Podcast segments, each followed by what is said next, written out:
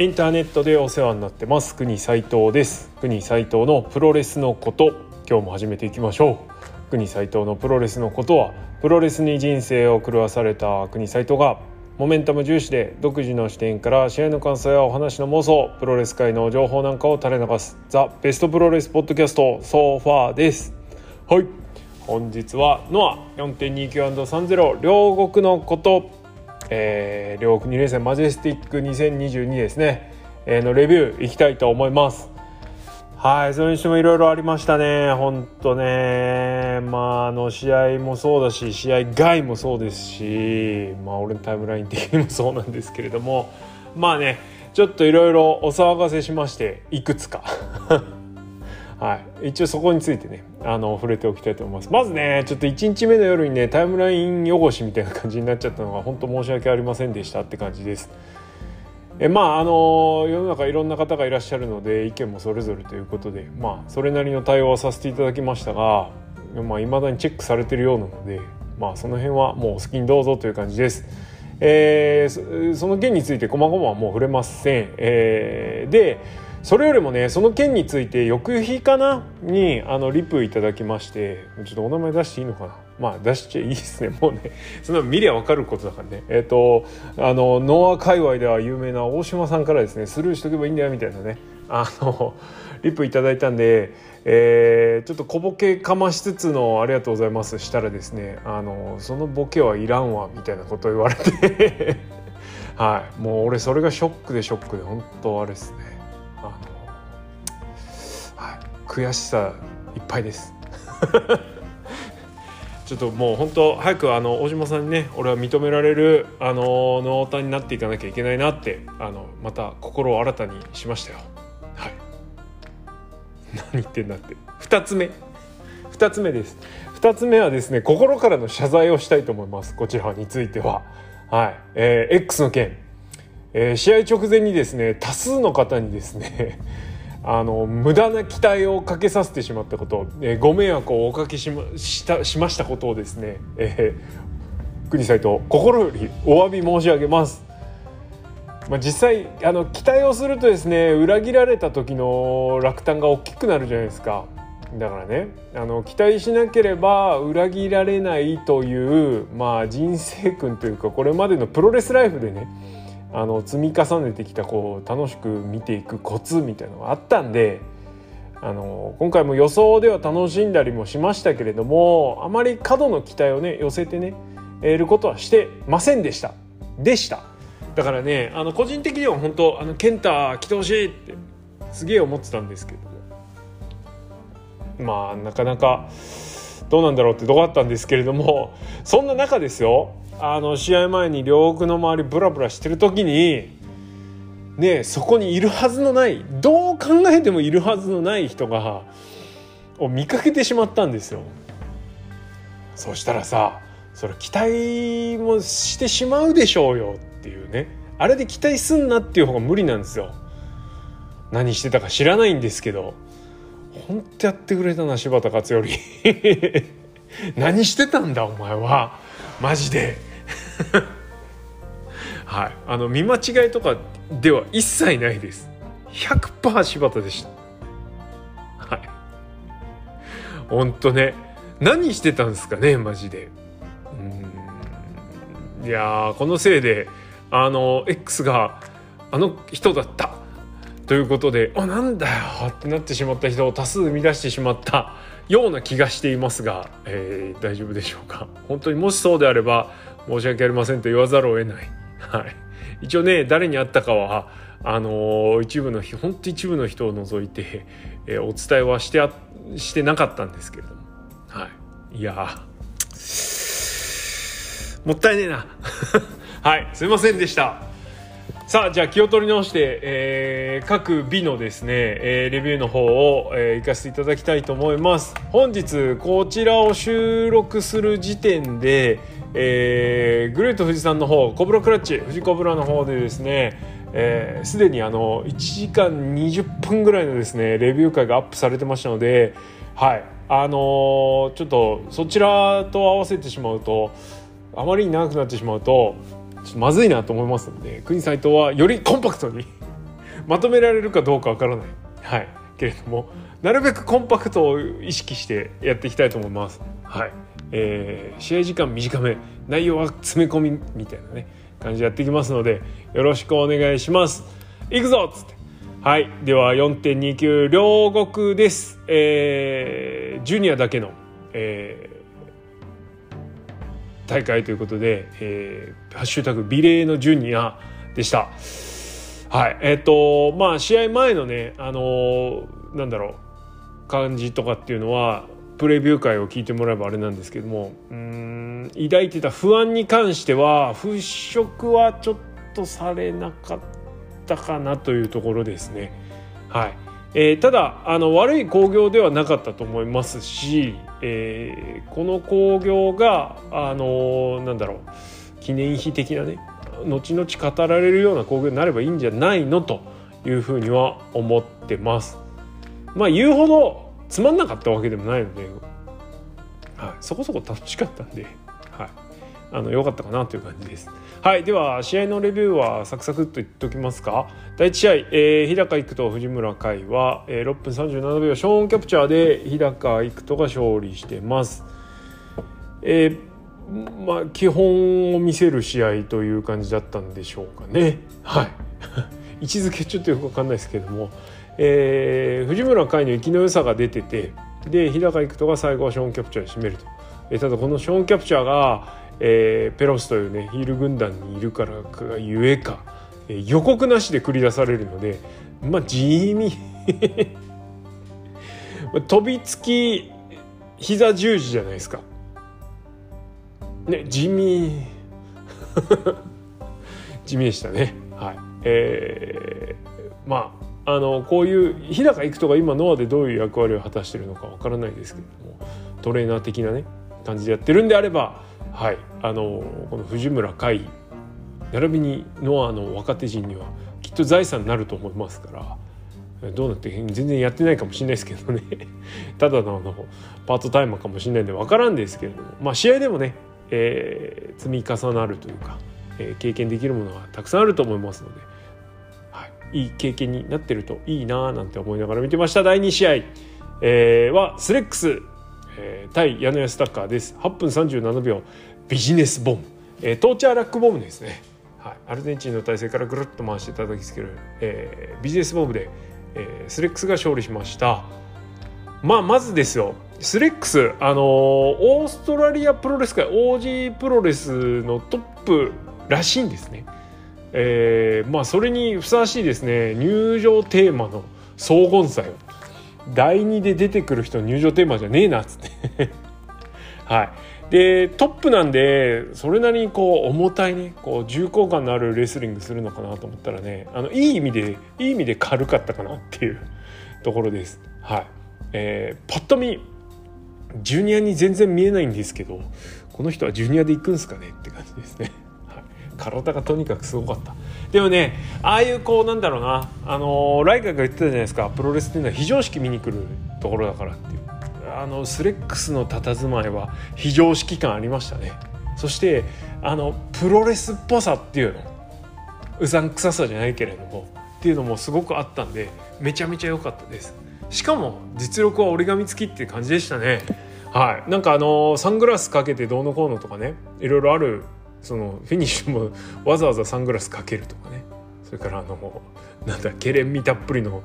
ガウンというかジャケットとかね。そういうところに目奪われがちなんですけどあのプロレスしっかりやってんなって思ったんで、はい、特にロックアップの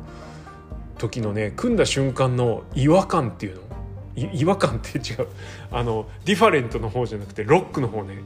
岩あれすごかったんですよね。まあ軽いの相手だからジュニアの中でも重い人パワーがある人っていう描き方なのかもしんないですけどガージェンと受け止めるんですよ。俺別にロックアップしてるわけじゃないのに動かねえみたいなつえみたいな感じがするロックアップだったんでそこがなんかちょっとすげえなって思いました。ちょっとチェックしてみてください。スレックスのロックアップ。はい、えー、素晴らしい試合でした。あの片やですね矢野安隆も、まあ、この前の試合の藤村海もそうなんですけれどもいやもう本当これ以上ないぐらい順調だなって感じですよね成長ぶりが。素晴らしい。はい良かったと思います。次、えー、第3試合、えー、鈴木小太郎対進優也は20分時間切れドローでした、えー、この2人のストーリー的お話的なところではここが20分時間切れ。進むが、えーまあ、小太郎が進む連れてきたみたいな感じだったような気がしなくもないというか、えー、あれ連れてきたというかね最初組んでたって感じか。でね、えー、進はまだまだなんで俺が見せつけるみたいな感じでね小太郎が言ってでそれを描く試合だったと思うんですけどえー、仕留めきれず鈴木小太郎が進むを仕留めきれないで、えー、20分ドローで終わってしまうという試合。進むはよく粘ったしテクニックで見せる場面もあったと思いますがちょっとやっぱテンポがいまいちだったので、えー、スレックスでせっかく上がったんですけどちょっと俺はここでクールダウンしちゃいました。はい。えー、なんだろうな。見せたいものというか描きたいものは分かるんだけど「てんてんてん」みたいな感じでしたね。はい。惜しい。次。6人タッグマッチ、えー、野沢論外テハノジュニアスペルクレイジー。対、えー、忠助大原はじめ近藤修二、えー、ペロス対、えー、リアルペロスみたいなね。ペロス・デルマルだよね。ハポンじゃなくてペロス・デルマル対今後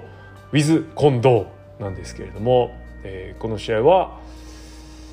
10分46秒ロードトゥテキサス。新日のシリーズ名みたいな。ロードトゥテキサスでテハノジュニアが忠助からフォールを奪って勝っております、えー、まず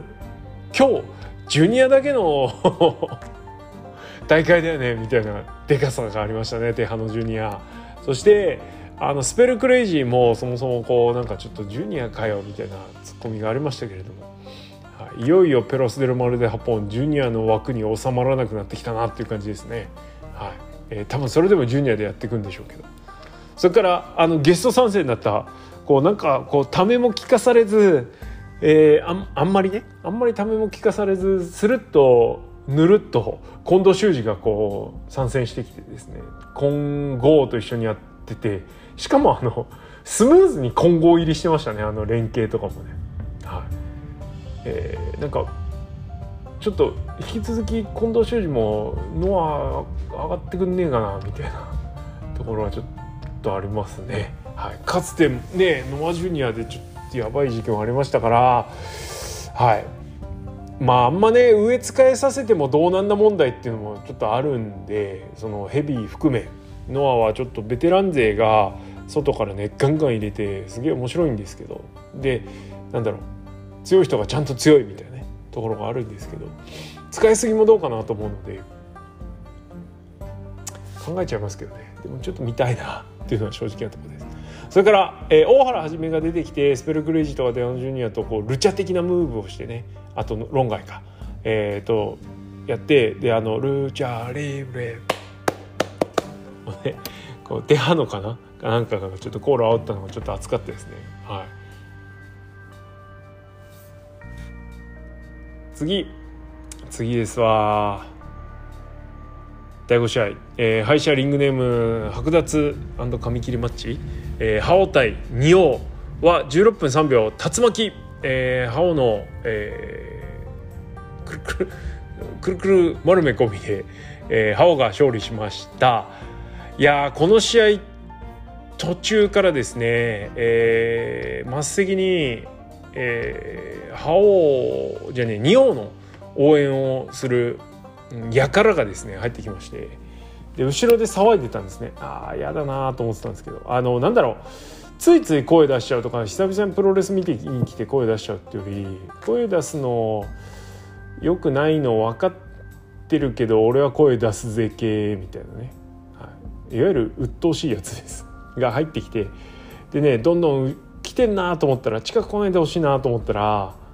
あの靴履いたまま末席ねこう渡ってまあ客入りスカスカだったんで。マスの最前列ねドカッと座って、はい、でなんやらこうヘリに座るわ。声出すわでね。もう最悪でした。本当に。あの俺マナーを守れとかねあんまガミガミ言いたくないというかまあ別にちょっとぐらいいいじゃんぐらいのスタンスなんですけどさすがにあれはあかん。で何よりもあのバカの座ってた隣に子供が座っててもうビビっちゃって。すげえかわいそうでしたね。あれはちょっと嫌な体験になるなと思ったんで。本当あのー、なんだろうね。こうああいう場のこう感じを違うのを生み出して俺すげえだろみたいな感じのやつっているじゃないですか。いやすごく言って誰も思ってないんですけどみたいな。もう早くいなくなってください以上のものはないですみたいなね。でスタッフの方も、まあ、ちょっと手をこまねいてた感はありますけれどもまあまああの対応はしっかりしてくれたとは思いますのでまあ、あれ以上ちょっとなんとか早くっていうのはなかなか難しいのかなと思いましたけどね。はい。えー、バカ客のせいで本当この試合は台無しでした。ちょっとね断片的には見てはいたもののやっぱりどうしてもそっちが気になってしまって。うん。ちょっとなっていう感じでしたけれどもえー、そう断片的に見せたし感じだとそこそこいい試合だったんじゃねえのっていうのが正直なところです。はい、本当見れてなかったんで、うん、悔しい。はい、って感じです。ちょっとまたあのじっくり見たいと思います。えー、レビューはそれにしないと思うけどね。であのねこのなんだろう、えー、試合中にでかい声出して応援してるのに、えー、っとセコンドの稲村が気づいてですね、えー、スタッフに声かけてスタッフを走らせてで試合終わった後は真っ先にすっ飛んできてであの帰らないんで、えー、もし何かあったら行くよの体でずっと稲村がですね睨み利かしてたのがあのかっこよかったです。はい、まあねもうそれこそ10年20年前だったら若手が首根っこ突っ込んで引っ張ってねあの連れ出しちゃうんだろうけれどももう今そういうことをやったらそれはそれで逆に問題になっちゃうじゃないですか。ね。はい、だからそうもいかねえんだなっていうね。はい、あでもそっか。でも10年前78年前ね新日の会場で若手に引っ張り回されてる バカ客見ましたけどね。あれやっちゃえばいいのにね。やんややんやだからね、はい、まあまあそうもいかんので難しいと思いますけれども。あの、はい、いざという時はっていうのが見れたんでそれはちょっとそこで試合とは全く関係ないですけどその瞬間でちょっとテンション上がりましたね。はい。まあでもいずれにしてもですよあのみんなでいい子ちゃんする必要はないと思いますけれどもただやっぱ度が過ぎたのは目に余りますね。はい。もうまさに目の前だったんで本当最悪でした。はい。いやもったいない。はい次第6試合です、えー、そんなこんなでちょっとふわっとした中、えー、期待をしていました。この試合、えー、吉岡関田エクストリームタイガーなんですけれどもちょっと期待値ほどじゃなかったかなと。第6でこの2人の試合が組まれてたんで結構上じゃないですか。でそれこそ小太郎進むとスレックスの試合よりも上でまあスレックスは相手やのとはいえまあ第6でこのマッチアップだったんでちょっと期待してたんですけどね。あ試合の方は10分31秒ティファナロックでエクストリームタイガーが、えー、勝利をしてます。エクストリームタイガーは、えっと、情報を仕入れるために、えー、過去の参戦時の、えー、試合映像なんかをちょっとチェックしてました。危うさはあるものの、えー、飛んだり跳ねたりとか、速い動きができるレスラー、えー、だっていうのがを認識してたのでこれは吉岡とは噛み合うんじゃねえのと思ってたんですけどまあさすがに10年の月日はですね、えー、重く少しやっぱり動きは落ちてたし、うん、ちょっとしんどそうな場面が多かったかなというところ、はい、そこそこって感じでしたね。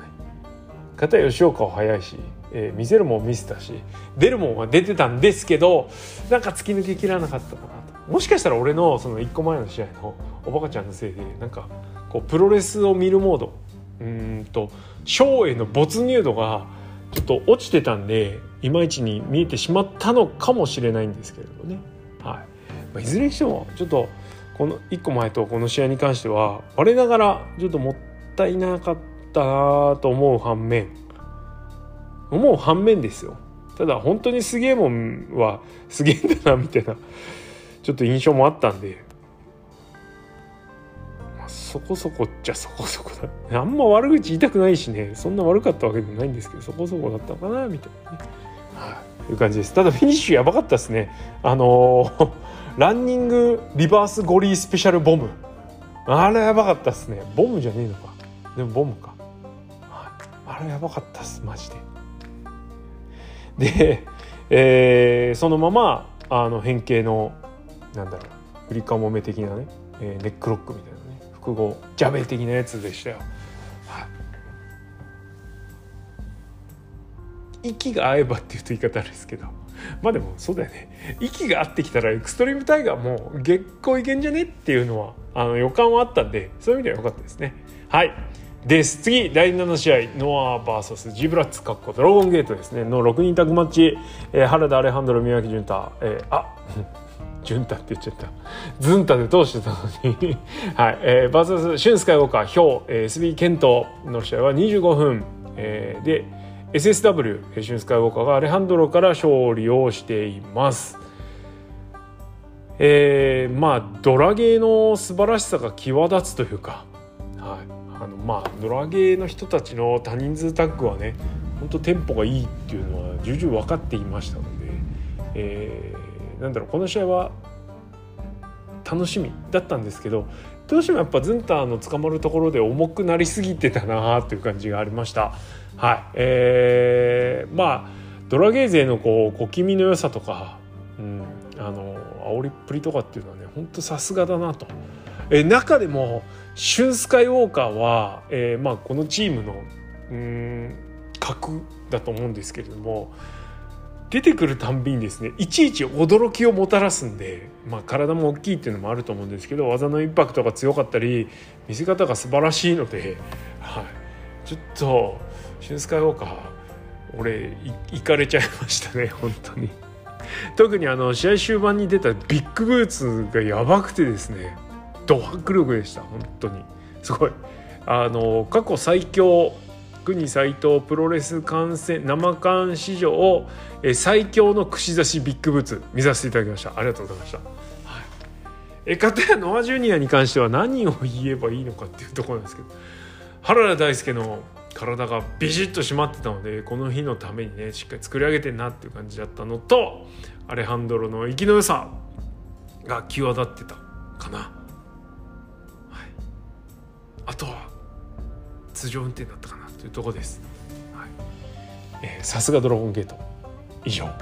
です。第8試合 3way マッチドラゴンベインアルファウル忍者マックです。いやもうねこの試合を見るために来たと言っても過言じゃないですよ。もう発表された時点で約束されてたわけです。この試合がすげえすげえ試合になるっていうのは、はい。えー、この試合ばっかりは期待に、えー、たがわぬ、え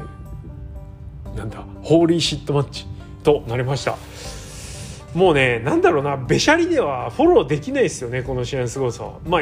技をね出た技をこう並べ連ねれば すげえってもなると思うんですけどやっぱねもう見るべしですよ本当に、えー、ドラゴンメインアルファウルフ、えー、救命、えー、アルファウルフは違法でカニスルップスなわけです、えー、この2人が、えー、セット売りでノアに来てすげえ試合をね、えー、立て続けに連発してたのはちょっと前のノア見てた人ならご存知だと思うんですけれどもそこに加えて新顔どうやらすごいらしいぞと噂の忍者マックが加わったわけなんですけれどもすごかったですね。まずあのスリーウェイマッチ、えー、3人が、え、同時に戦うということの面白さ、えー、それから3人が同時に戦うことで見られるうん展開っていうのがもう練り込まれてたのででねなんだろう1人を排除して2人で戦う時間っていうのがちょっと測ってないから分かんないですけど短かったように思います。えー、入り乱れ具合としてはあのちょっとあんま覚えがないというか、まあ、海外インディーとかね DVD とかで見るあれなんですけど生で見たスリーウェイマッチの中で一番ごちゃごちゃしてたなと、はい、いう感じです。ごちゃごちゃっていうのは悪い意味じゃなくてね、えー、試合は15分47秒ドラゴンベインがアルファウルフを、えー、ツイスターベイン。シューティングスタープレスですね。で、えー、まずフォールしました。これは確かあれですね。あの胴締めスリーパーしてるところ、えー、忍者マックがアルファウルフに胴締めスリーパーしてるところにドラゴンベインが降ってくるみたいな展開でしたね。はいえー、それから、えー、もう一本は18分3秒忍者マックが、えー、ドラゴンベインを忍者ボム、えー、フェニックススプラッシュをさらに半回転したセントーン、えー、フェニックス630ですね。で、えー、倒しまして忍者マックは勝利しました。このねフェニックス630前がねもうわけわかんなかったです。えー、1個前にドラゴンベインがねシューティングスターで、あのフォール奪ってるんでまた同じような展開、えー、ドラゴンベインがねこれすごかったんですよ。フィニッシュ前に、えー、後ろ回し蹴りみたいなのやるんですね。でそれの当たりが超すげえし、えー、それからそのなんださらにその1個前にやった技。あの鈴木小太郎のやるレクイエム。えー、あベインツイスターって名前なんですね。レクイエムあの肩車した状態で相手を肩車した状態で両手を持ってで前にこう前転させながら落とすっていうのがレクイエムなんですけどこれをね超回りながら落とすんですよ。スパイラルレクイエムみたいな。えー、いう技なんですけどこれをやるんですね。このでかい技2個バンバンってやってのシューティングスター、えー、ツイスターベインだったのでいやこれはもうドラゴンベインすげえみたいな感じで終わるのかなと思いきやですよ。シューティングスター発射した瞬間にハンドスプリングでえー、忍者マックが立ち上がりましてそして降ってきたドラゴンベインのお腹に膝蹴りするっていう。わかります？これ。ね、で伸びたところにあのフェニックス630が決まるっていうね。驚愕のフィニッシュシークエンスでした。いやもうすごい。まあそれ以外もねもう全部すごいんですよ。もうね断片的にバンバンいこう。まずアルファウルフ。っていうかこの試合通してアルファウルフがすごかったです。アルファウルフも大概お前ジュニアかっていう身長体重体のでかさだったんですけれども多分違うよねあれね。はい、あのでかさの割にじゃないな。あんなでけえのにそんなできるんだみたいな、えー、一応俺的にはもうスコット・ノートンとボロドール・ジュニアのハイブリッド生命体だと思ってますけどなり的にもね 完全にこう怪人感あるじゃないですか。敵感。あのなんですけどもう完全そんな感じでしたよ。技とか。出す技とかね。インパクト技のインパクトとか。パワーもなんだ飛び技もすごいみたいな感じだったんですけど、はい、この人を軸にドラゴンベインと忍者マックが飛び回るみたいな感じ。ででアルファウルフも自身も飛んでるみたいな。それはすげえわな。いやもう何でもいいから見てくれ。もうこのためだけにレッスルユニバースを契約しても全然惜しくないぐらいもうぶっ飛んだ試合見れますので、はい、ぜひチェックしてみてください。いや本当すごかった。試合後にはねあのサイン会もやってたので忍者マークのポートレートがあってねあのサインしてもらいましたけれども、はい、あの試合後にサイン会やってですねすげえ試合をした3人にあの本当一言です。あのすごい試合だったっていうことが伝えられていやほんマジでよかったです、はい、やつらも喜んでましたしね、喜びのはあんまり俺が写真撮る時にあの忍者マックが よくわかんないけど叫んでましたね。喜びのあまりかどうか知らんけどということではい本当素晴らしい試合でした。スリーマッチいいもん見させてもらいました。伝説ですねこれは。さあそして、えー、第9試合えー、GH ジュニアヘビー級タッグ選手権、えー、チャンピオン後藤康陽平に対するはチャレンジャー小川義成クリス・リッジウェイです。この試合は33分41秒ストレッチマフラーホールド。でクリス・リッチウェイが小峠敦から勝利をしました。いやスティンガー小川リッチウェイの蹂躙ぶりがすごかったですね。あの1点攻め、えー、小峠の足そして傭兵の肩を徹底的に攻めて相手を動けなくする、えー、相手の動きを悪くすることで自分たちの勝利を手繰り寄せると。そのねちっこさゆえに33分かかってるわけですよ。ただ時間何分かかろうが最後勝ちゃいいでしょスタイルというか いう感じですよね。はい、えー、最後のフィニッシュの、えー、エグさ含めこうスティンガーのエグさ小川クリス・リッジ A 組の、えー、ねちっこさっていうのが存分に 楽しめた試合です。えー、上調と思う人もいるかもしれませんが、えー、こういうプロレスが好きな人からしたらよだれじゅるじゅるものなんじゃないですかこの試合は。はいえー、この試合を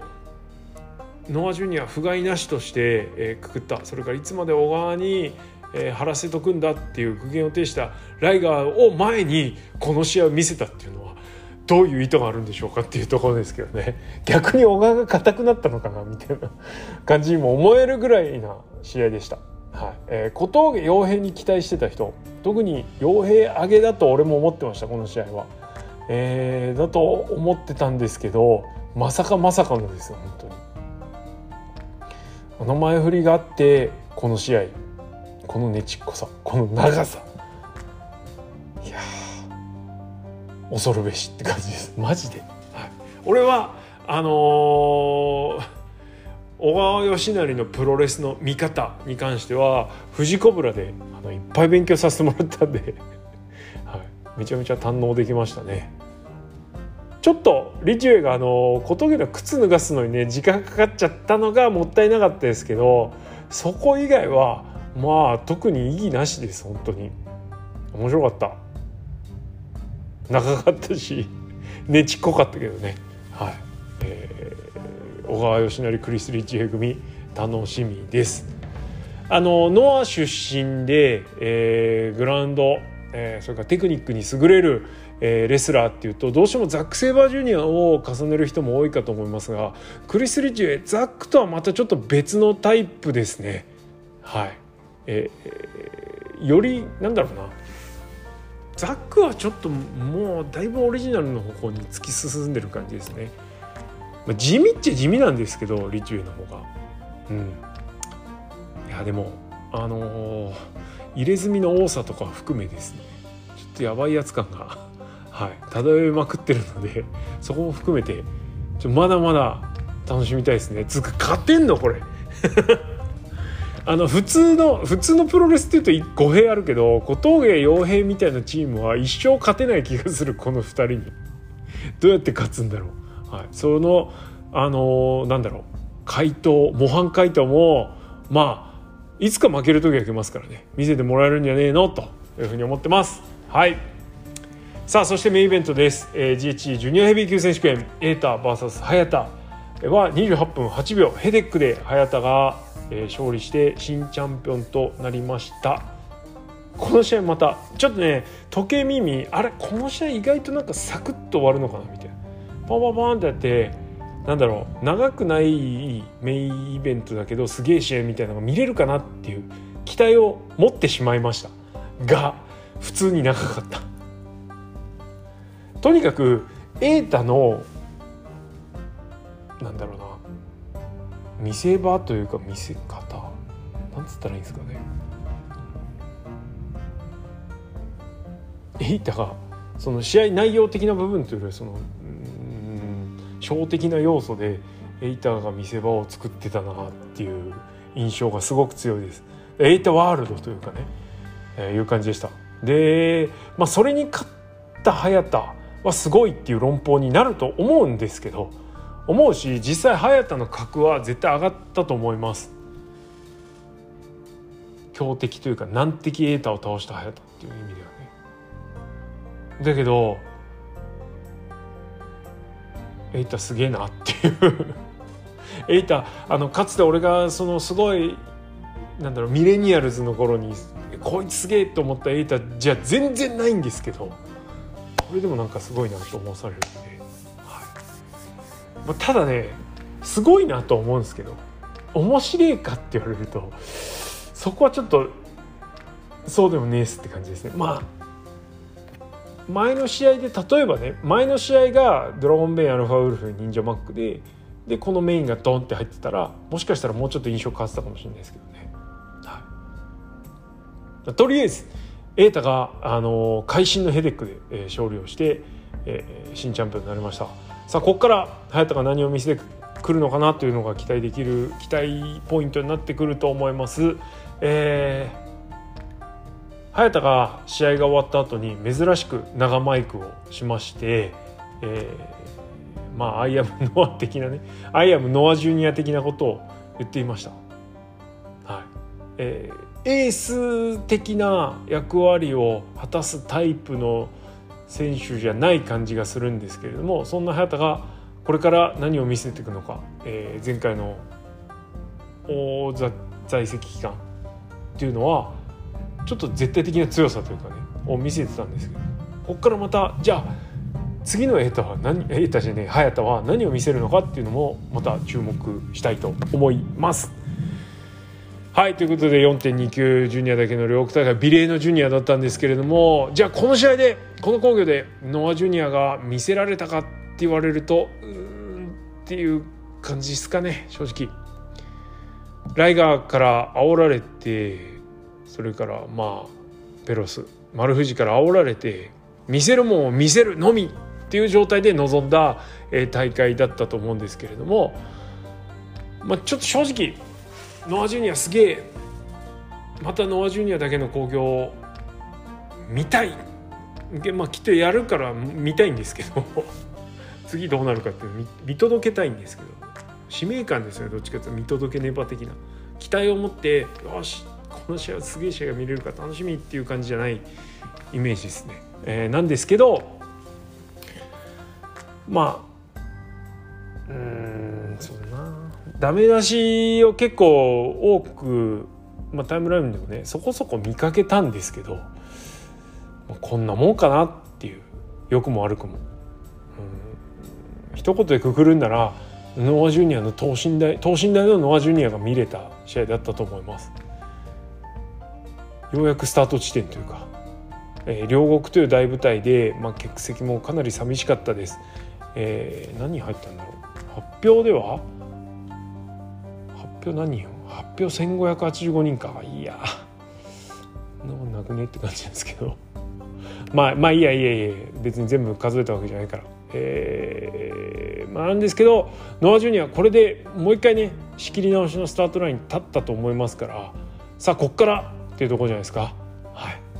えー、翌日でもちょっと気になるところ多数あったんですけど「点点点」という感じでビレーノジュニアのレビューはこちらでおしまい。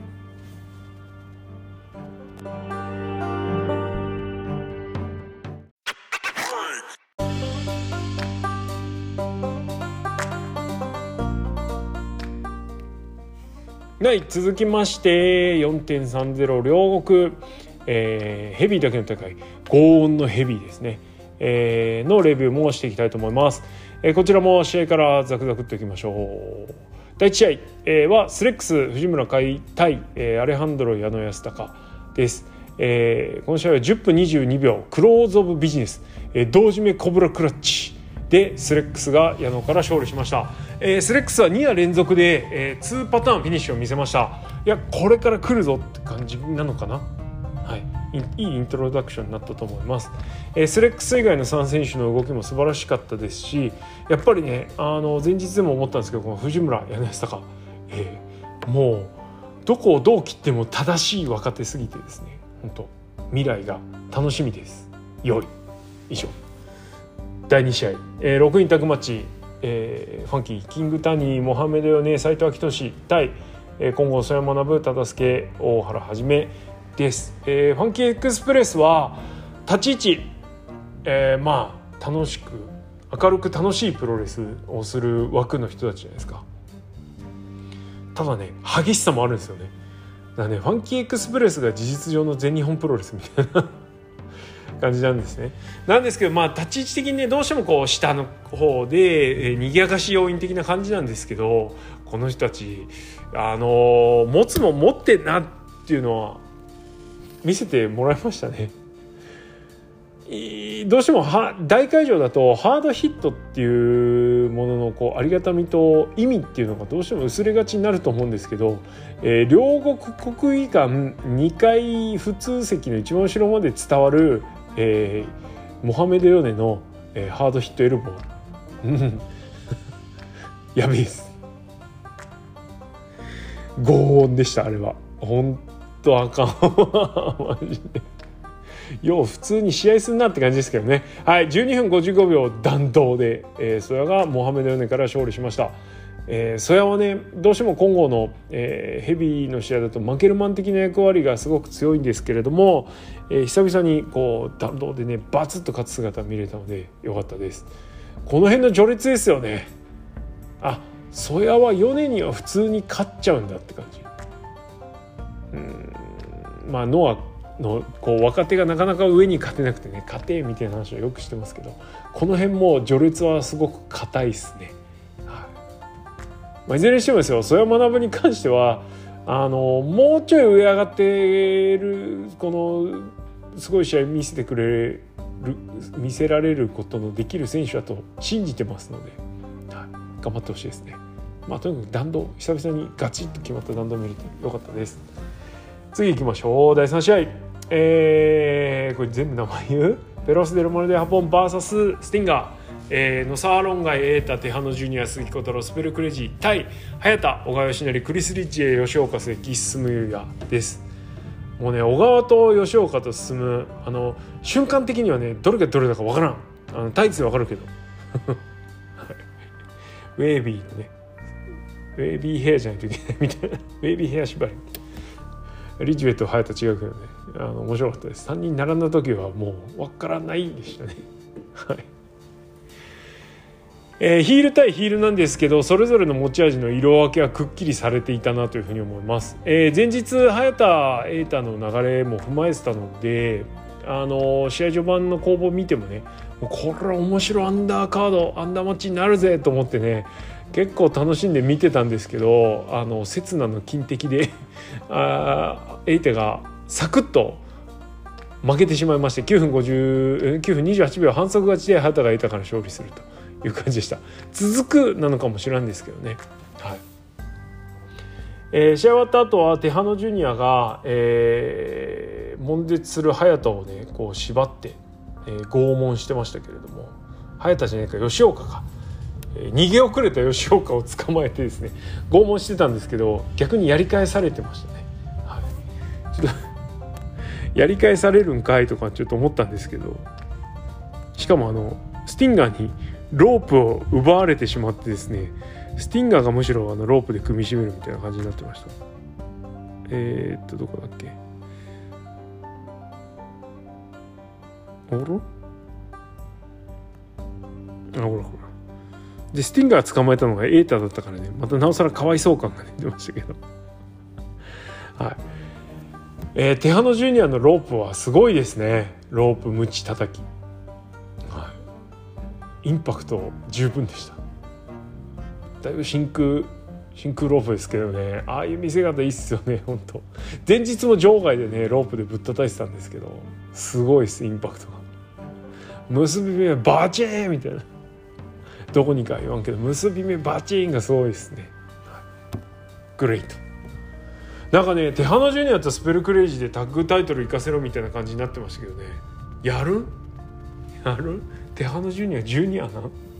大丈夫？って思いました。はい。ちょっと期待が膨らんだ試合だったんで特に序盤の攻防で。オンってなりましたけど。まあまあまあまあ。ヒール対ヒールなんてこんなもんじゃこんなもんですよ。以上。第4試合タッグマッチ、えー、桜庭和志剣道家臣対望月正明ドン藤井です、えー、ドン藤井はなんかドラゲーからお越しいただきました。でお相手するのが桜庭剣道家臣。まあおじさんマッチですね。6分47秒ドン・フジのラリアット誤爆から、えー、丸め込みで剣道家臣が望月から勝利してます、えー、コメディマッチです、えー、声出したかったですね。なんでかっていうと、えー、試合会入場してきた時に桜庭家臣組が2人してストロングマシンマスクをかぶって、えー、T シャツを着て、ね、おちゃらけって、ね、おちゃらけたおじさんたちが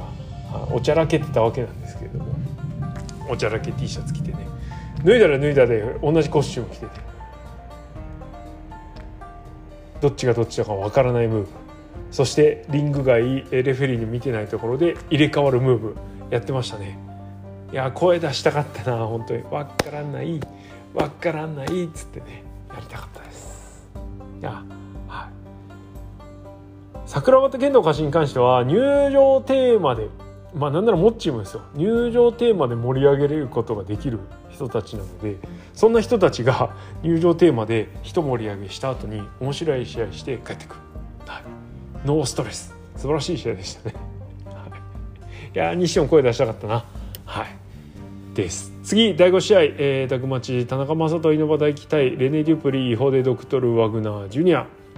有観客でレネ・デュプリーイホデ・ドクトル・ワグナー・ジュニアの試合ががっちりと見られるということで。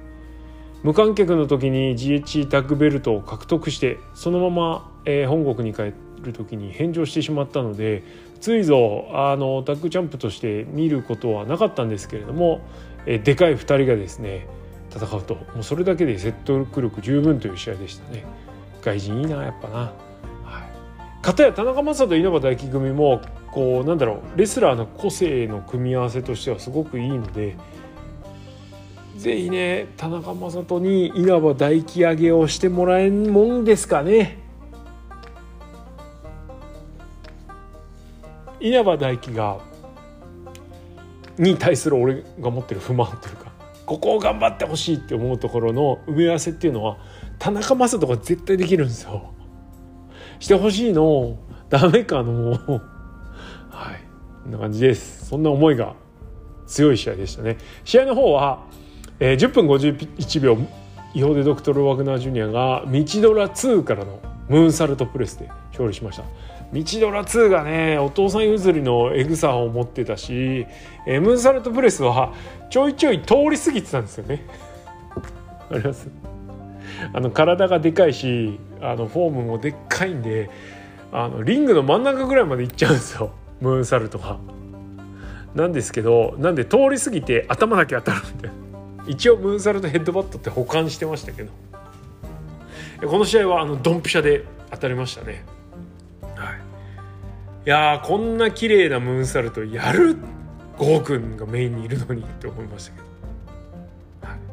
素晴らしいムーンサルトプレスがクリーンヒットしましてイホデ・ドクトル・ワグナー・ジュニアが勝利しました。はい。そして点点点なんですけれども次の試合いきましょう。その話を後にして、えー、第6試合、えー、正木民也対マイケル・エルガンは12分33秒エルガンボム、えー、その場のラリアットからのエルガンボムで、えー、エルガンが勝利をしました。まあ、両国で、えー、数週間前に、えー、大谷慎次郎がマットへのコーナーマットへのジャーマンで、えー、今非常に大変な状況になっていると。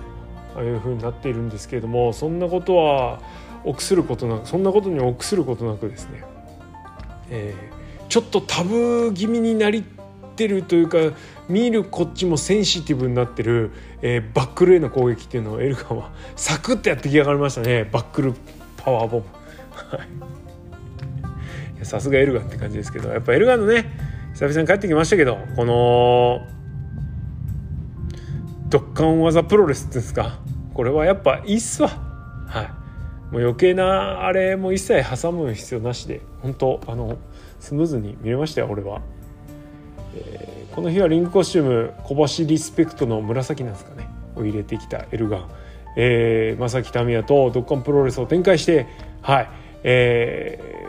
ー、がっちり勝ったという感じです。試合終わった後はまあ、この試合前のね会見記者会見の時からお互いリスペクトし合ってる姿っていうのを見せてきたんですけれども試合終わった後もその気持ちは変わらず2人で、握手をして、え同じ方向に帰っていくということで正木民也マイケル・エルガン組まさかの「ザ・タフ2」は稲村じゃなくて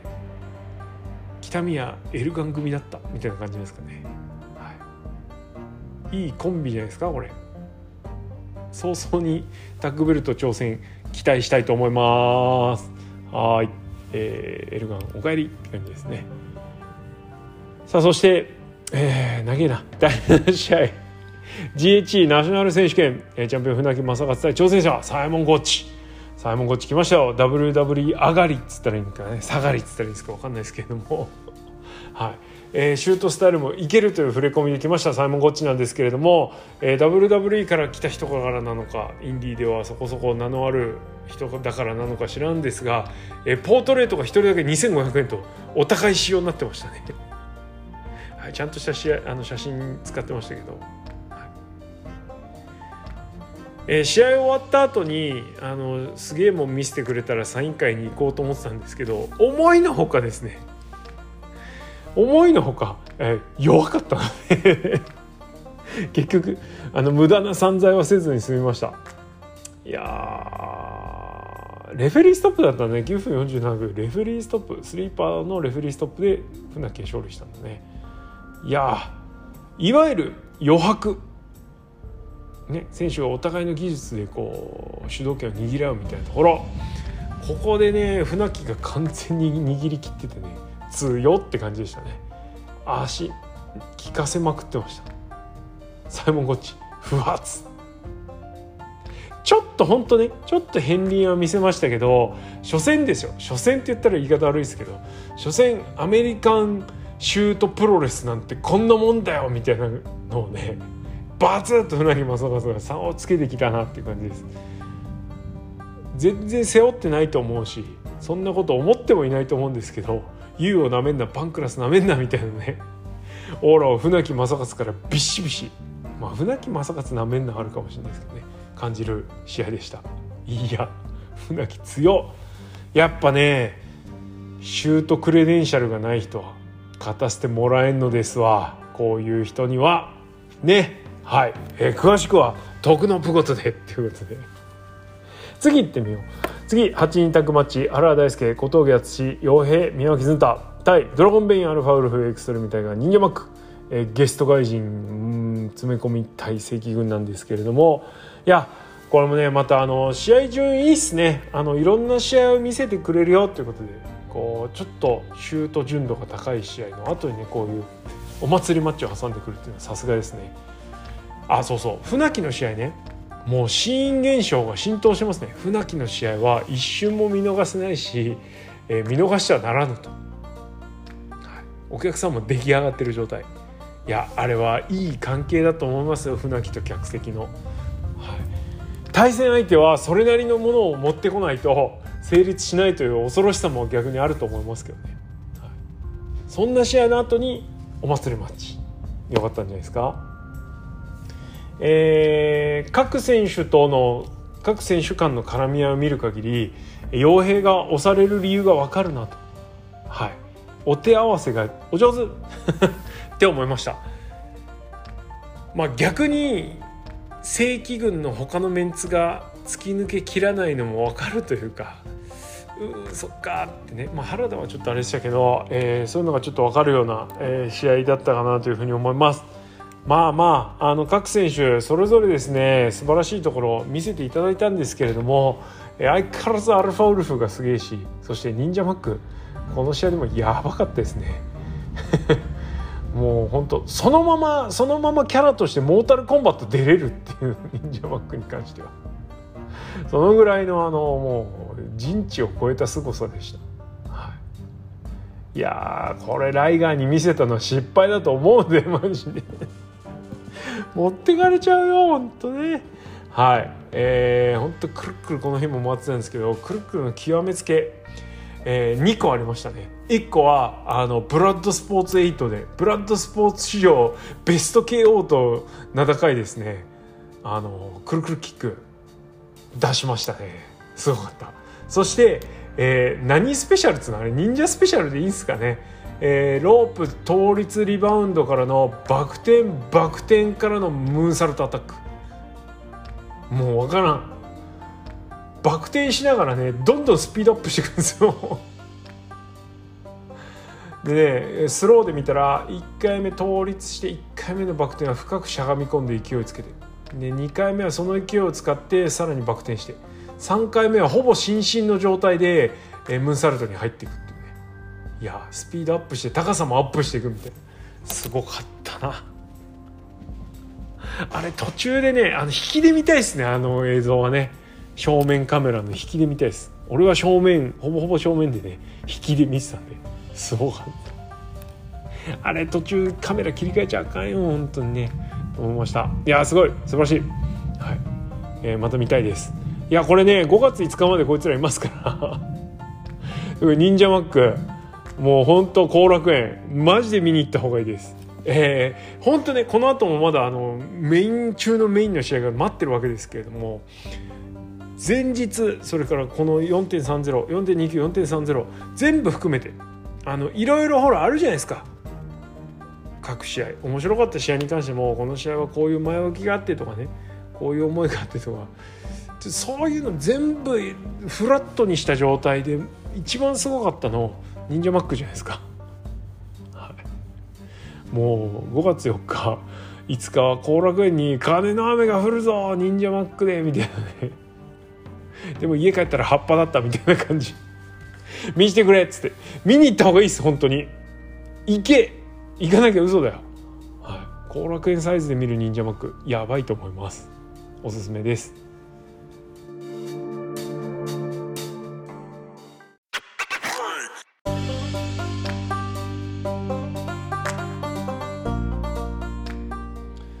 そしてついに史上最大の X 登場ということで。いや。はい。タッグマッチ丸藤直道 XVS 稲村良樹岡田金也。岡金抜擢されましたね。清宮が、えー、藤田の欠場に伴い、えー、GH 王座決定戦に回った関係で、えー、このセミ前の大事な試合にしかも X をお迎えする大事な試合に岡金が抜擢されました。結果大成功だったんじゃないですか？よかったと思います。はい。そして X 誰だったか？小島聡でした。いやこれね俺これ柴田会ってなければもうちょっとうおーってできた気がするな。俺と同じ気持ちだった人もしかしたらいるかもしれません。改めて本当すいませんね試合前に煽りすぎて。あのー、まあなんですけどこの小島聡、えー、ノアの T シャツを着て入場してきました。これがサービスなのかガチなのか。俺はガチと取ってます。どういうことか。小島がノアの T シャツ着てくるってことはまあサービス的な意味ではねゲスト参戦をしてきてノアのお客さんビッグマッチに来たお客さんを喜ばせるために小島来たけどノアの T シャツ着てますよみたいな。ノアの皆さん今日はノアで頑張りますよ僕ちゃんみたいなね。媚び売りがちな感じなんですけど。いやーなんですけどね。じゃあガチとは何ぞやっていうところでまあ小島聡の実力。これに関してはもうさ折り紙済みじゃないですか。あのー、なんだろう。いろいろ不満ありますよ新日本プロレスで見せ見れる小島聡の戦いぶりに関してだけどさこの人がっちりやろうと思えばできるのはもう重々分かってるじゃないですか。ね。そんな小島聡なんですけど新日本プロレスではまあまあもう一歩引いた扱いであってなんならビッグマッチに名を連ねなくなっていて重要な試合どころかねもうカードすら組まれない。そしてなんならなんかあのなんだろう。サブプロジェクトの方を任されてるみたいな。ななんだ TTGC だっけ ?TGGC だよく分かんないけどね。あのなんだ？通信通信運動講座みたいなやつであっちの人になっちゃってるじゃないですか。違うだろうと、はい、いうのをノアでプレイヤーとしてまだまだできるぞっていうのをノアで見せようとしに来てるんだとしたらこれガチじゃないですか。しかもですよかつて小島聡は一度新日本プロレスを離れて全日本プロレスに行っています。この時は武藤敬司とセットで出てってるわけなんですね。今回またもやノアには武藤敬司がいます。武藤刑事は自分の下にいたやつらの面倒見。その実際ね団体を起こしてる時の面倒見はともかく、えー、一度関わった人のこうを食いっぱぐれさせないという意味では団体はおじゃんにしちゃってるかもしれないけど個人的なそのお付き合い的な部分では面倒見の良さっていうのはねあの出してるじゃないですか。だからこそ稲葉もそれはもう今扱いは決して良くないかもしれないけどノアのリングに上がれてると思うし、まあ、それぞれねなんか飯食ってる写真あげたりもしてたじゃないですか。小島が今の NJPW での立ち位置に悩んでいたりしっくりきてなかったとしたらそして今のノアのシチュエーションを考えたらもしかしたらあのノア T シャツっていうのはただのサービス以上の意味があるんじゃねえのと思わざるを得ないですよね。だそうすると清宮がどいたから X が変わったもっと言うと徳の聞いてる人からしたらねあれがあるじゃないですかょっと後で触れますけど藤田絡みの件が。なんだけどそこすらも差し引きしてもこの小島聡のノア T シャツっていうのは意味があって小島聡が X だったっていうのは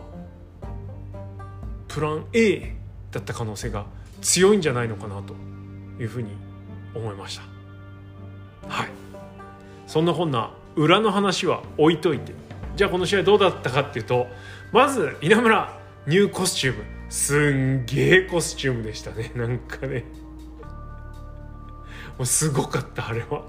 ね、筆舌に尽くしがたいコスチュームですよ本当。あのいつもの釣りパンスタイルなんですけどその周りに秒入りまくるの銀ピカギラギラのねすごいですね。あれ何系っつうの？ほんとすごい、他のどこにもいない方向性で突き進んでいく感満点、稲村良樹期待ですね。そしてその横にいる岡田金也です。あのー、なんだろうな。若手がこういう後ろの方の試合で出てきた時に何をしなきゃいけないかっつうと思いっきりぶつかっていけばいいんですけど脇思いっきりぶつかってましたね。いや若手ならではのまだまだ感も出てたと思うんですけれども小島聡相手にどっかんどっかんねキックぶち込んでたのは本当素晴らしかったです。えー、岡金はついこの前あのー、後楽園で見た時にもう明らかに変わったな一段上上がったなって思わせてくれたんで、えー、たったずまいでね、えー、それをこの試合でもあの変わらぬところを見せてくれたので、まあ、あとは成長を待つのみっていうところですよね。まあ、丸藤はこういう試合になるとババイプレーヤーというかあの間を取り持つみたいな感じになるんですけどもいや間取り持つにしてもね、まあ、うまいことやってましたよ。はいえー、さらに言うとちょっとねこれ特納案件なんであんまちょっと本編で言うのもあれなんですけどまあこう稲村この X に関しては町長極秘だったみたいなので、えーまあ、その点踏まえてもね小島聡だったらなんとかなるかなみたいないう感じなんとかなっちゃったしすごかったし。なんなら孤児、えー、試合終盤に行くにつれて打撃が強くなっていったように見えたのは気のせいでしょうか。あのモードの小島もっと見たいっす。はい。さあじゃあこの件についてはメイン後にもちょっと続きますのでそれはそっちに取っといて、えー、GHE タッグ選手権の方に行きましょう。セミファイナル、えー、GHE タッグ選手権。チャンピオン杉浦隆鈴木秀樹対、えー、剣王中島和彦。チャレンジですね。は23分36秒ダブルアームスープレックスで鈴木秀樹や中島和彦に勝利しました、えー、もうこれぞノア This is ノアの、えー、タッグマッチを見たかなという感じですね。まあ伝統の試合伝統的なノアの試合というよりは、えー、いろいろ積み重ねてなってきて今ノアが見せられるこれぞノアだっていう試合が、えー、このタッグマッチで見れたかなというふうに思います。えマッチアップとして、えー、前哨戦で鈴木秀樹と中島克彦30分時間切れドロー、えー、杉浦隆拳王、えー、杉浦隆のギブアップ勝ちというのが見られた状態で、えー、この試合に臨んだわけです。そうなるって、えー、と混合側の勝利に期待もしたくもなるんですけれどもいやいやあのチャンピオン組強かったですね。序盤は鈴木秀樹が中島克彦の実力を試すかのような展開。そしてそこに剣王が挟まってくる、えー、さらに杉浦隆が入ってきてバランスうまく取るみたいなね。ちょっとシュートになりきれ寄せすぎないように、えー、いう感じになってましたね。ただこう鈴木秀樹と中島克彦の間に漂う緊張感っていうのはちょっと独特のものがあるしこれもねこの試合はこそね特納やっててよかった、えー、聞いててよかった試合なので本当宣伝ばっかで申し訳ないんですけど是非この試合前の特納を聞いてほしいな。そうするとねこの試合の緊張感マシマシになるから、はい。まあ、そんな状態で見た試合です。えーまあ、とにかく、あの、そんなななしにしても鈴木デキと中島和彦っていうのはこうバチバチビピビなんつうのビリビリした試合というかねお互いの関係性があるじゃないですか。それを見せてもらったなという感じだしまあ特にあのなんだあれなんつうのロープにこう横彦横勝彦みたいなやるじゃないですか。あのパフォーマンス的なシーンね。あれを、えー、のした状態で。あ普通にはやらせないんですよ。いつもだったら入れるタイミングで鈴木力は拒否する。だったらもうボッコボコにしてできるぐらい伸ばす伸ばしてやるみたいな。あの時の中島克彦の鈴木秀樹への蹴りの入れ込み方。すごかったですね。いつもだと4方向ね。見せてもらえるんだけどこの日はさすがに1方向でした。中島克彦がカメラに目線をしていつものパフォーマンスをしているところに下から中鈴木秀樹が中指立つのがねちょっと印象的でしたね。いや深いよあのシーンは本当に。はい。まあ、そんな緊張感あふれる攻防ありながら、えー、轟音のヘビーの名にふさわしいですねぶつかり合いを、えー、見せたり、えー、そして何よりもこの試合ですねすげかったのは鈴木秀樹のフィニッシュのラッシュですね、えー、結構攻められてたんですね鈴木秀樹足を。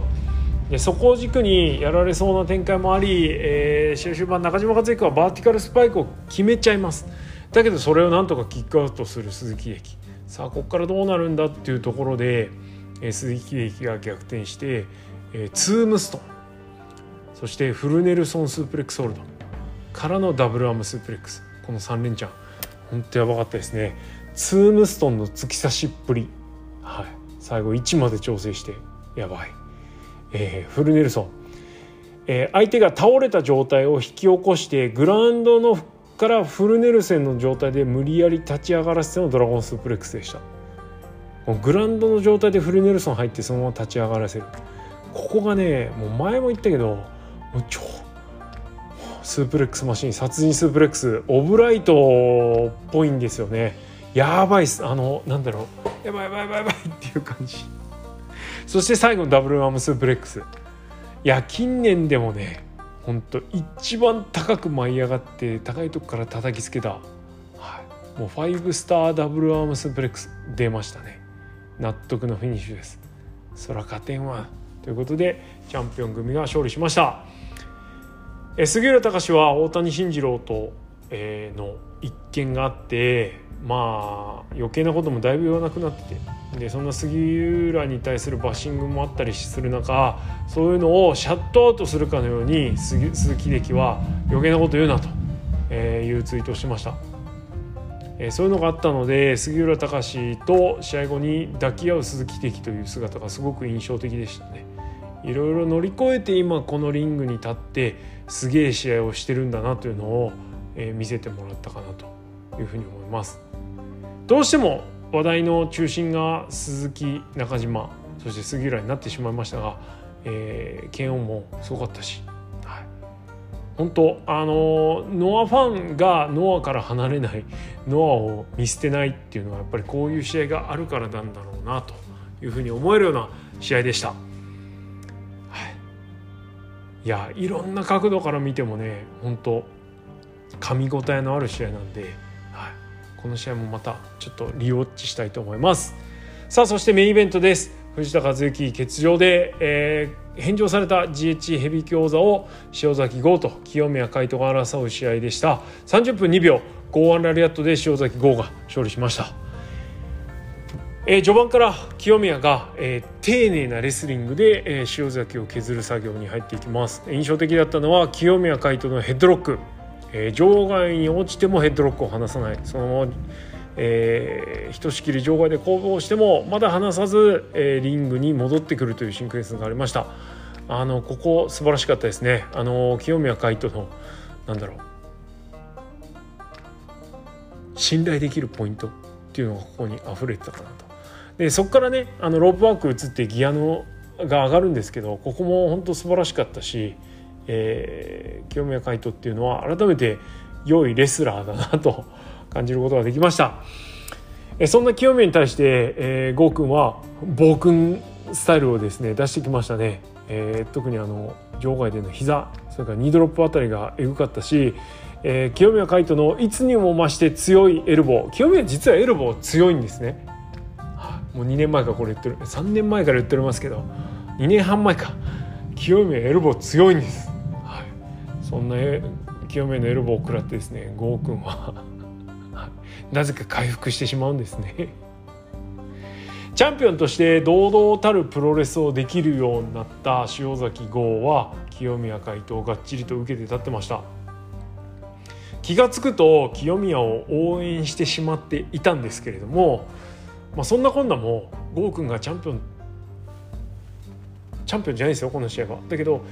王者としての佇まいを持ってる人なのでそういうのが成り立つのかななんていうふうに思いました。最後はラリアットまあ3連発じゃないです連発じゃないですけどねラリアット3発で沈めたという感じだったかなというふうに思います。えー、特にフィニッシュ前の、えー、ラリアット、えーロープ間えっ、ー、とロープ間2往復ぐらいしたのかな？両者が走った状態で、えー、5区のラレットが最後交錯すると、えー、ジャンピング2狙いに走った清宮と。それをかわして、えー、違う。ラリアットをかわしてジャンピング2狙いで走ってる清宮。そしてラリアットをぶちかましたい塩崎というこうロープのこう工作があって。これあれでもありましたね。ソヤ戦でもありましたね。お互いラリアット当てたくてこう避けて走って避けて走ってみたいちょっとねこう清宮の方が速く走っててノッキング気味になるかなと思ったんですけど逆にあのタイミングがずれてるのが当たった時のリアル感というか激しさをより出してたかなというふうに思います。いやあのフィニッシュ前のロープワークラリアットは本当すごかったですね。そして最後のラリアットはあの言うことなしです。なんならねなんならよ。フォームはちょっと違うとはいえ第2試合の弾道それが放った弾道だって、えー、対角線走ってるのラリアットなんですよ。この試合最後は対角線走っての5ンラリアットだったんですけどそれとはまた別のね、はい、インパクトがあったかなという感じで、はい、最後は豪君が清宮をねじ伏せて「 I am NOAH」を決めました。えー、そんなアイアムの決めた後に入ってきたのがノアの T シャツを着直した、えー、小島聡が入ってきてます、えー、コメントとしては別にそんなに面白いことも言ってなくて次の挑戦者は俺だっつってやるぞみたいな感じでね言ってたんですけどもシンプル、えー、伝わりやすい、えー、ハキハキとした声でねシンプルなあの挑戦表明をしてそれを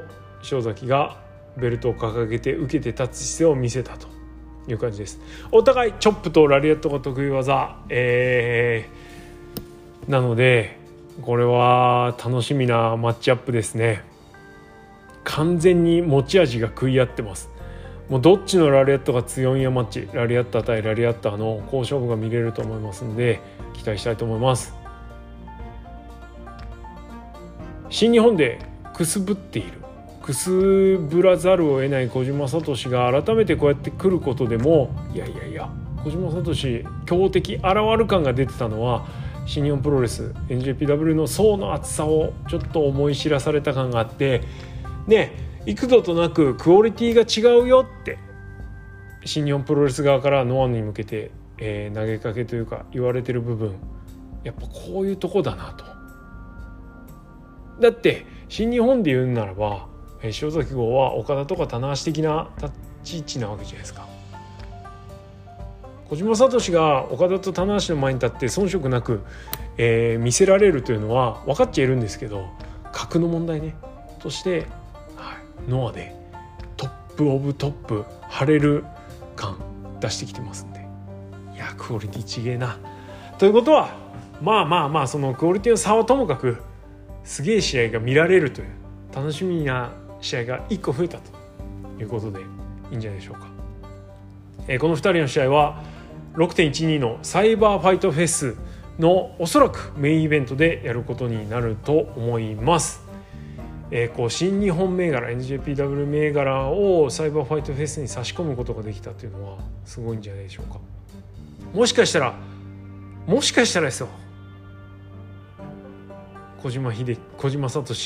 急転直下の、えー、ノア入団あるかもしれないよ。なかったらノアの T シャツ着てこねえっしょ。ね、となるとですよ。安心もできんわけです。そして絶対この向こうにはえー、納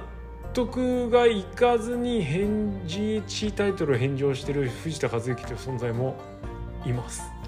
まだ何も言ってないけどだって俺負けてないもんって絶対言うでしょあの人その藤田がどう絡んでくるのかっていうのを注目したいですね。はいということでいや結局長くなりましたけれども4.30両国もこんな感じでございました。えー、4.30両国は、えー、完成度はまあね工業としての完成度っていうパッケージとしてはやっぱり新日本プロレスほどではないなとちょっと思わされましたけれどもいろんな試合が見られるこうアラカルト感っていう意味では、えー、ちょっと分厚さ見れたかなというふうに思います。本当いろんな試合あったからね。はい。そしてケツ2つ、えー、GH ヘビー GH タッグ、えー、この試合で見せたいわゆる This is Noah 感。ね、藤田が This is Noah もっと見せなきゃダメだよ。これをどう広めるかだと思いますけれども試合内容としては This is Noah っていうのは見せられたと思いますから、これは素晴らしかったなというふうに思います。はいということで長々とですねお付き合いいただきましてありがとうございました、えー、ノア両国 2days 本当に素晴らしい試合が並んでおりました。5.45.5後楽園が控えております。そこのカードも決まっておりますので軽く触れておきますよ、えー、外人勢がですね残って試合をするということでその辺も絡めた、えー、試合が、えー、あります。サイモンゴッチ5.4は、えー、サイモンゴッチ岡田金よそして注目の試合としては、えー、マイケル・エルガン正木民也組が、えー、中島克彦曽山学を相手に発進。そして清宮海斗対忍者マック。謎シングル来ましたね。はい、えー、これが組まれております。さらには前哨戦的な感じで塩崎豪稲葉大輝稲村良樹 VS 小島聡丸藤直道田中将人というのが組まれてます。そしてメインイベントでは杉浦隆、えー、鈴木秀樹組に対して、えー、GH タッグのメイン終了後に挑戦表明をした、えー、コロナ前の返上チャンピオン、えー、レネ・デュプリイホデ・ドクトル・ワグナー・ジュニアが挑戦すると。この挑戦表明に答えたのが鈴木秀樹で英語で答えてたのもちょっと印象的でしたね、はい、素晴らしい、えー、アベマで放送が決まっております。さらには5.5後楽園ではえー、これまた注目のシングルがいくつか組まれてます。スレックスオカキンそれから曽山学サイ、えー、マイケル・エルガン、えー、そして小島聡稲村良樹いやこういう試合が組まれるんだったらさ小島やっぱノア組んじゃね？プレイヤーとして考えたらノア組んじゃね？来た方がいいでしょという感じですよ。はい、えー、そんな感じの試合が組まれております。はい、えー、注目ですよ。それ以外のカードは自分でチェックしてくれっつって。さらには5.19横浜ラジアントホールあのちっちゃい会場にも、えー、小島聡が降臨します。塩崎郷稲葉大輝対、えー、小島聡丸藤直道。これも注目ですね、えー、さらにはここでは清宮海斗とサイモン・ゴッチの試合も決まってます。いやいやいや手綱緩めないです。そして5.21大田区ビッグマッチだと思ってました、えー、ここでやると思ってた塩崎号小島聡をやらずなんとこの試合は武藤敬司の復帰戦としてえー、塩崎豪清宮海斗田中将人対武藤敬司丸藤直道小島聡が組まれております。その他のカードは決まってませんが大田区で GH ヘビーやらないのは確定しました。ちょっと遠いからちょっと行くの嫌だなと思ってたんですけどこれ行かなくて済みそうだな。アンダーカードどうなるか分からんけどと。いう感じですね。はい。そしてもう一個決まったのはやっぱビッグカードですね。6.12サイバーファイトフェス埼玉スーパーアリーナで、えー、塩崎こと小島聡やるのが決まっております。いやいやいや。相変わらずのはすげえなっつって。はい。という感じでございます。質問箱もそこそこ頂いておりますがこれやっちゃうとまたまた長くなっちゃうのでちょっと送らせてもらいます。はい、えー、ということで今日はこの辺で。おしまいえー、国サイトのプロレスのことはリスナーの皆様のリアクションがそれにです。意見感想質問などありましたら質問箱もしくは「ハッシュタグプゴト」でお寄せください。それからたびたび宣伝しております。徳のプゴト。えー、スタンド FM で月額300円、えー、より深みを持って。お楽しみいただけるネタをですね詰め込んでおりますのでもしよろしかったらサブスクってみてください。ということで今日はこの辺でおしまいです。ありがとうございました。